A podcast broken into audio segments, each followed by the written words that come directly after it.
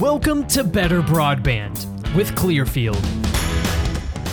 Hello, everyone, and welcome to another episode of Better Broadband, a Clearfield podcast. I'm your host, Daniel Litwin, the voice of B2B. And folks, thanks so much for joining us on another episode of Clearfield's show. We appreciate you joining as we continue to explore major trends, technologies, and even shed some light on the great projects we're working on at Clearfield. Uh, and as we explore bigger topics in the broadband and telecom industries.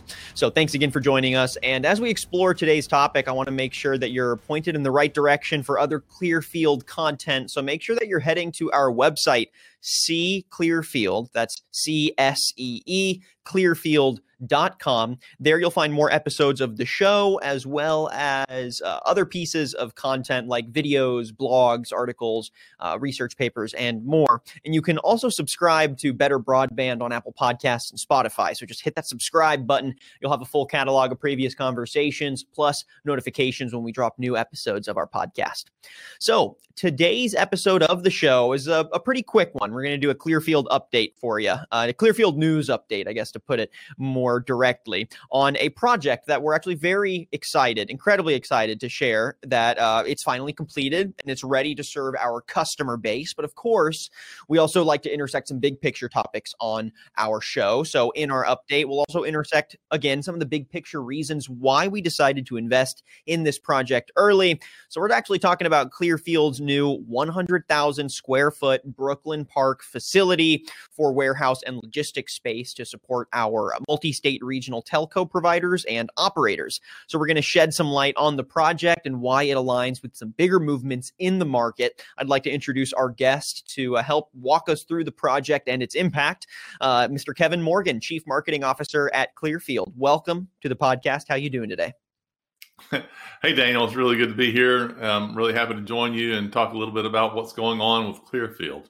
Yeah, absolutely. Uh, you know, it's been a while since we've chatted, so it's good to have you back on the show. Good to be hosting again, and um, you know, we've got a pretty to the point episode here. Uh, but again, like I said, as we explore this specific project, uh, I'm going to ask you some questions to connect the dots with how you see this uh, feeding into and supporting some of the larger trends that are impacting your clients in the industry. So let's start by setting the stage a little bit. Uh, this new facility is a major investment for Clearfield. Can you walk us through some of the specs and uh, the support that you see it providing your clients, just kind of at a high level? And then we'll get more specific on the background. Yeah, sure. I'm really happy to do that. You know, we've uh, at Clearfield have a, a now of age uh, plan that's our multiple year strategic plan that we established um, to be able to really provide the platform of choice for the fiber deployments in the coming years in our markets that we serve for fiber management and fiber connectivity. And within that plan, the now based plan, we're really uh, positioning to capture additional market share as fiber to the home expands and fiber to the business. And you know, the company the company's been built really to simultaneously capture the market share while we're establishing a modular product line that can scale and grow with the needs of the, of the market. So our ability to do that this year has been uh, challenged in terms of the significant demand that we saw for our products, we opened up uh, a new distribution center in, in, Minnesota in our fiscal Q2, which is our current uh, Q1 calendar, which effectively doubles uh, the company's U.S. footprint. Yeah, which is, I mean, pretty incredible that uh, such an investment is going to have such a, an immediate return for your clients because of the fresh access to resources and the ability for Clearfield to uh, provide more, you know, boots on the ground support for their expanding um, services and fresh fiber. Um, you know projects throughout several states. Like we mentioned a lot of your um, clients are uh, multi-state providers. So let's chat a little bit about that. What are some of the market motivators that are helping your clients expand right now? And eh, how does the fact that a lot of the uh, clients you know being regional multi-state providers how does that intersect with what you saw as a core function of this new um, facility and resource space? Yeah, so you know, Clearfield's been positioned for a long time to serve the unserved and underserved communities, and we have a, a customer base of over 700 uh, providers across um, North America. And from the beginning, you know, we wanted to provide the fiber products to those communities, and we've made it our goal to really remove the obstacles that prevent customers from adopting a fiber-fed broadband approach. And so we're really right now in the middle of a historic investment cycle for high-speed broadband and, and fiber-fed broadband in particular. Um, you know, we get we get we get asked a lot about the sustainability of, of the demand for that high-speed broadband and how long is that elevated demand going to last. But our research shows that um, the long-term forecast for fiber to the home uh, through 2025 is very substantial. In fact, we estimate that the broadband providers uh, will reach more homes with fiber in the next five years uh, through 2025, more than the combined total number of homes passed for the entire industry through 2020, which is truly noteworthy. And so, building on the you know the strength of that forecast, we saw this coming. It's a big mountain, not a little molehill. Um, but not only did we see the demand rising, what we also saw is the the funding coming down from the federal government and flowing through the states. Uh, that's that's creating not only demand but also funded demand, uh, which is great. Now that we have a nearly sixty-five billion dollar uh, broadband funding for um, more high-speed broadband deployments going to that target market of unserved and underserved communities. Uh, this came down through the Infrastructure Investments and Job Act that Congress passed in, in November. Um, that funding is there. We'll start to see that flow probably in 2023 when the, the rules get written this year, 2022.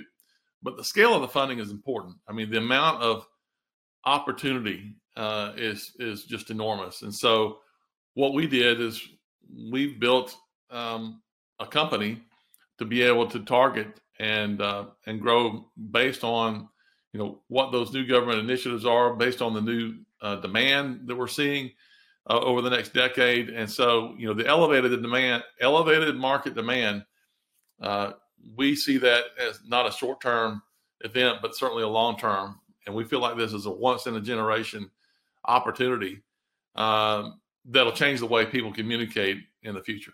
Yeah, there are so many uh, fresh funds, billions of dollars out there to secure for um, broadband deployments. I mean, we have uh, the next phase of RDOF um, coming up here, and uh, major decisions being made around what technologies are going to support access to uh, and um, deployment of rural broadband. So there, like you said, is a lot of latent opportunity, and and it really is a once in a lifetime chance for different players to stake their flag and to reach these communities with some quality up front. Uh, now, with that scaled demand comes the need for fiber to anywhere technologies uh, and management solutions. That's where Clearfield uh, you know stakes its flag in the industry. Can you connect the dots then for us on you know some of those warning signs that you saw uh, in the market that motivated you to build out this facility? How do uh, I guess those needs in the market intersect with fiber to anywhere solutions? Right, Where, what role do you see said solutions playing in supporting this scaled demand? Yeah, so it's a you know a couple of things to note uh, that we saw uh, we just announced our, our quarterly results for the first quarter of our fiscal year, fourth quarter calendar year last year. Um, and when we look at the amount of backlog, our, our, our backlog grew uh, significantly to over $100 million in backlog. When you compare that with what the backlog was a year ago, same quarter a year ago, it was $9 million. And so that's that's a proof point. That's the best proof point we can say. You know that we're delivering on that pillar of sustainable growth.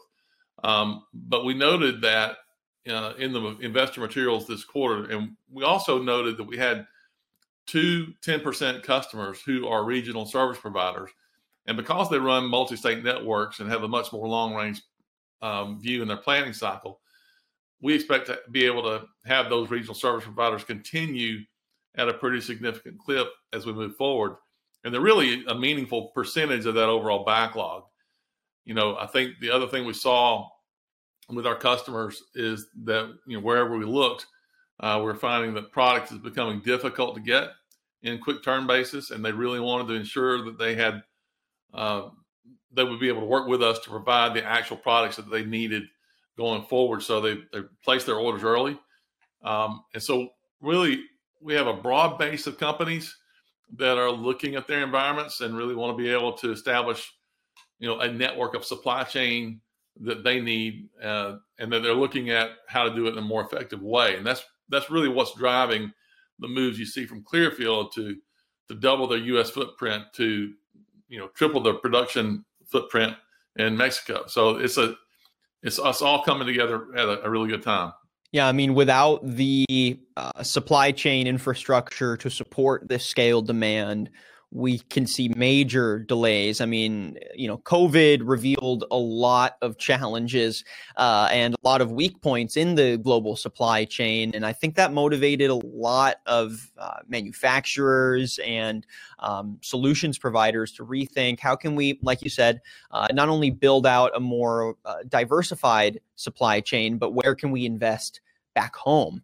Right? Can you connect the dots for us on uh, how that added layer of COVID disruptions and sort of supply chain disruptions and the gaps that were uh, really highlighted and emphasized during the pandemic. How did that also play into your decision making for doubling your U.S. footprint and providing the supply chain support for your um, uh, multi state uh, regional telco providers?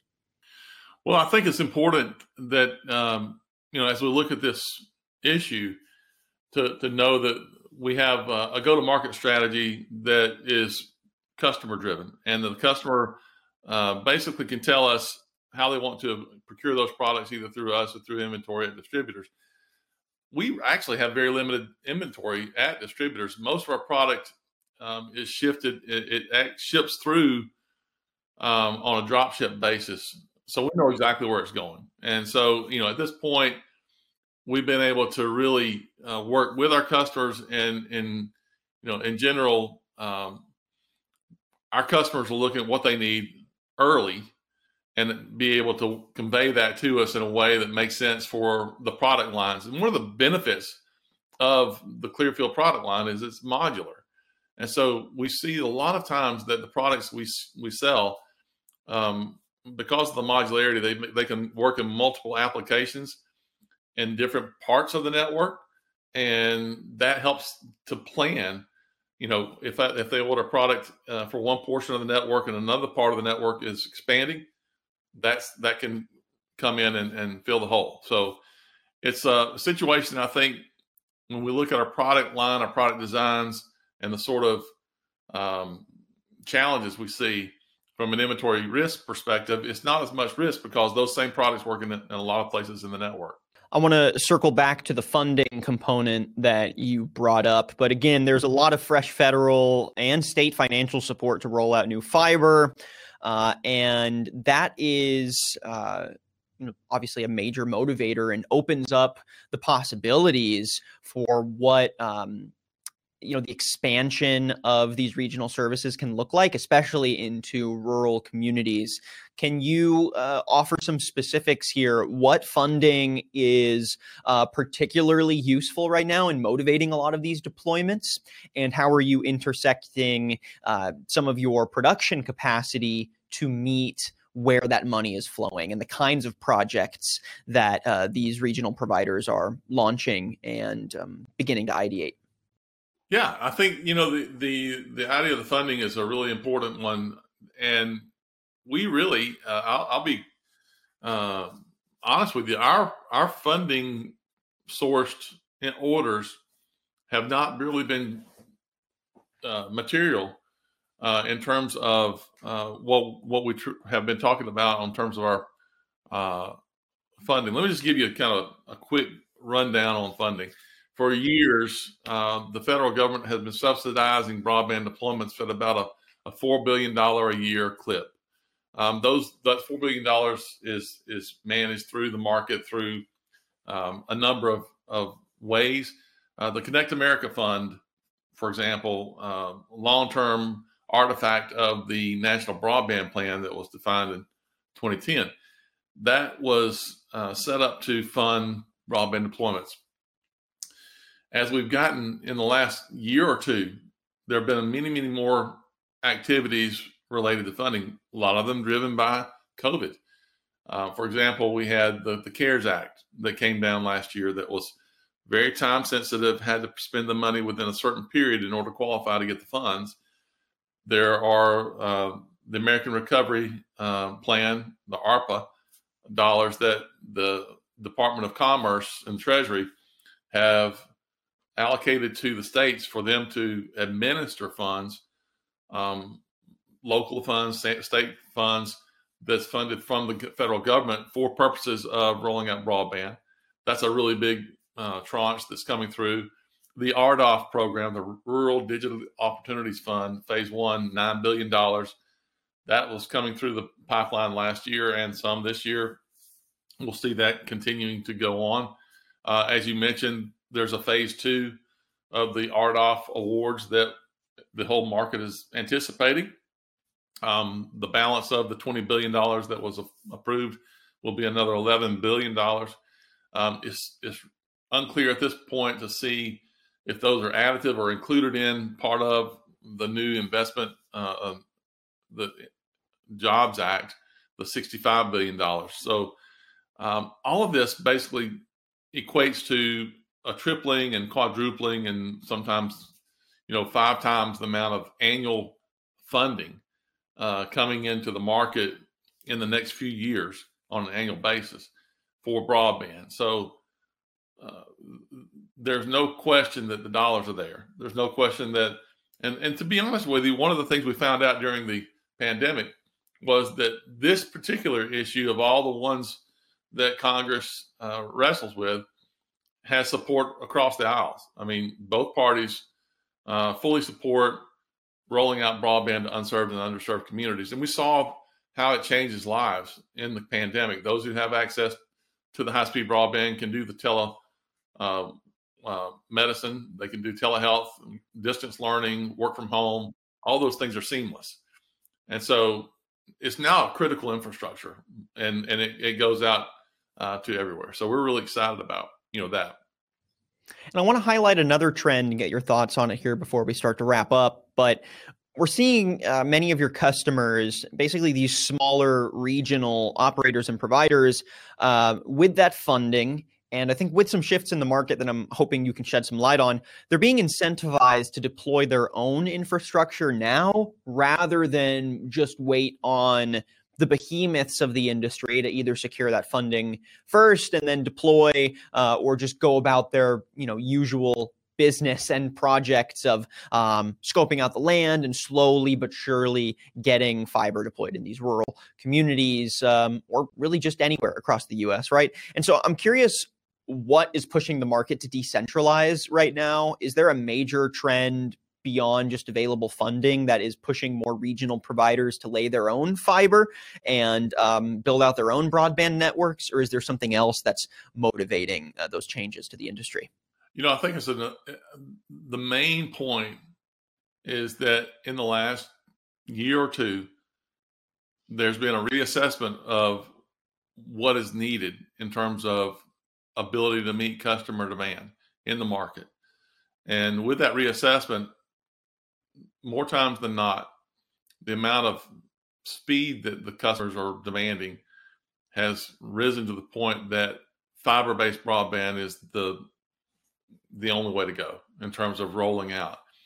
And all of those customers, all the regional providers, local providers, everyone, national providers, they realize that whoever gets there first with fiber wins because and it's a land grab. So it's in their best interest to aggressively invest in fiber based broadband because uh, once they have that in, um, the operational expenses go down, uh, not as many trouble calls. Um, it may take a little bit more capital to, to deploy in the in the initial phase, but the benefits are enormous. And when you look at the competitive forces in the market and what that has to do, how to play, um, it's a pretty big, pretty big uh, component. In, in fact, it's so large. The fact that I have to roll out something competitively quickly now in order to keep my competition out as a defensive measure. Uh, and we see that play out on a daily basis. The other thing that I want to point out is that we have a, a group of customers that we call community broadband. These community broadband customers are, are largely where we see the smaller uh, tier companies, the tier twos, tier threes, uh, independent local exchange carriers. We see uh, utilities, municipalities, rural electric co ops all jumping in. And they're jumping in because the citizens of those communities are taking charge of their future. They don't want to be left behind. And they're standing up and they're rallying around with their local providers in whatever way, if it's a municipality, utility, whatever, to say, we want fiber based broadband in our area and we'll stand behind it and we'll sign up for the services once you get there. So that message is resonating across the country. All right, Kevin, thank you so much for all your insights today. This has really been a pleasure getting to pick your brain on uh, the new facility and how you see it uh, supporting your customers. So I'll leave you with one last question here we laid out a lot of big picture trends here, right? A decentralization of the industry, major funding, uh, supply chain disruption due to COVID, and um, just sort of a natural energy that is creating momentum and culminating in a lot of regional providers launching these uh, new services and new projects in 2022. So, with all of these different motivators and sort of layering um, market forces in mind, how do you see the new Brooklyn Park facility from Clearfield playing?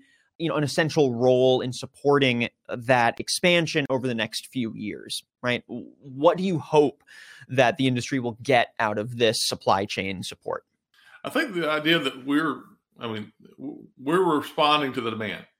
And so we want to make sure that our customers have the products that they need when they need them.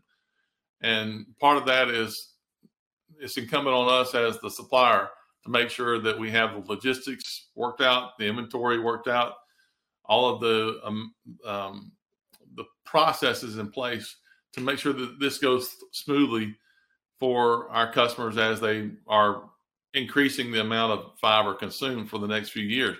And so we, we see that shift going on in the demand. It's on us to increase and, and shift our capacity. And so that's that's why you see the warehouse. That's why you see the increase in, in our production capacity. It's all about meeting the growing demand and being a partner with our customers, our service provider customers, to be able to expand and, and meet their needs in a way that they don't have to worry about it. They can sleep at night not not worrying are they going to be able to get the products that they ordered. We're ramping up and, and have been ramping up and tooling up and investing uh, quite heavily so that we can safeguard against any supply chain interruption.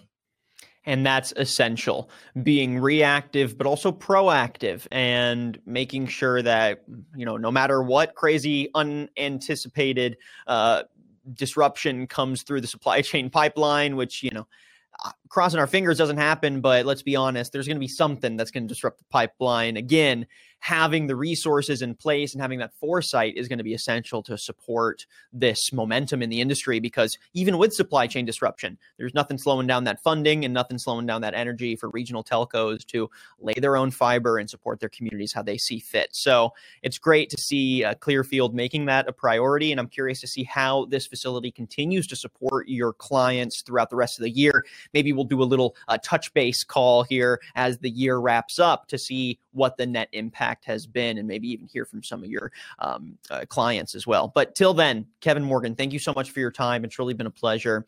Uh, and if folks want to find out a little bit more about this facility or they just want to get in touch with Clearfield, how can they do so? Where can we point them? Certainly welcome to go to our website at seeclearfield.com. Welcome to send me an email as well at kmorgan at seeclearfield.com. Be happy to to talk with anyone who uh, who's interested. Easy enough. Love it. Kevin Morgan, thank you again for your time. It's been a pleasure, and we'll chat again soon. Thank you so much, Daniel. I appreciate it. And thank you, everyone, for tuning in to this episode of Better Broadband, a Clearfield podcast. If you like what you heard and saw today, and you want to make sure that you're all caught up on previous episodes, that you don't miss out on future conversations, or if you want to find out more information about our Brooklyn Park facilities and how we're supporting your industry and new broadband deployments, make sure that you're heading to our website,seeclearfield.com. Again, that's C S E E clearfield.com. You can also subscribe to Better Broadband on Apple Podcasts and Spotify. I'm your host, Daniel Litwin, the voice of B2B, and we'll catch you on the next episode of Better Broadband.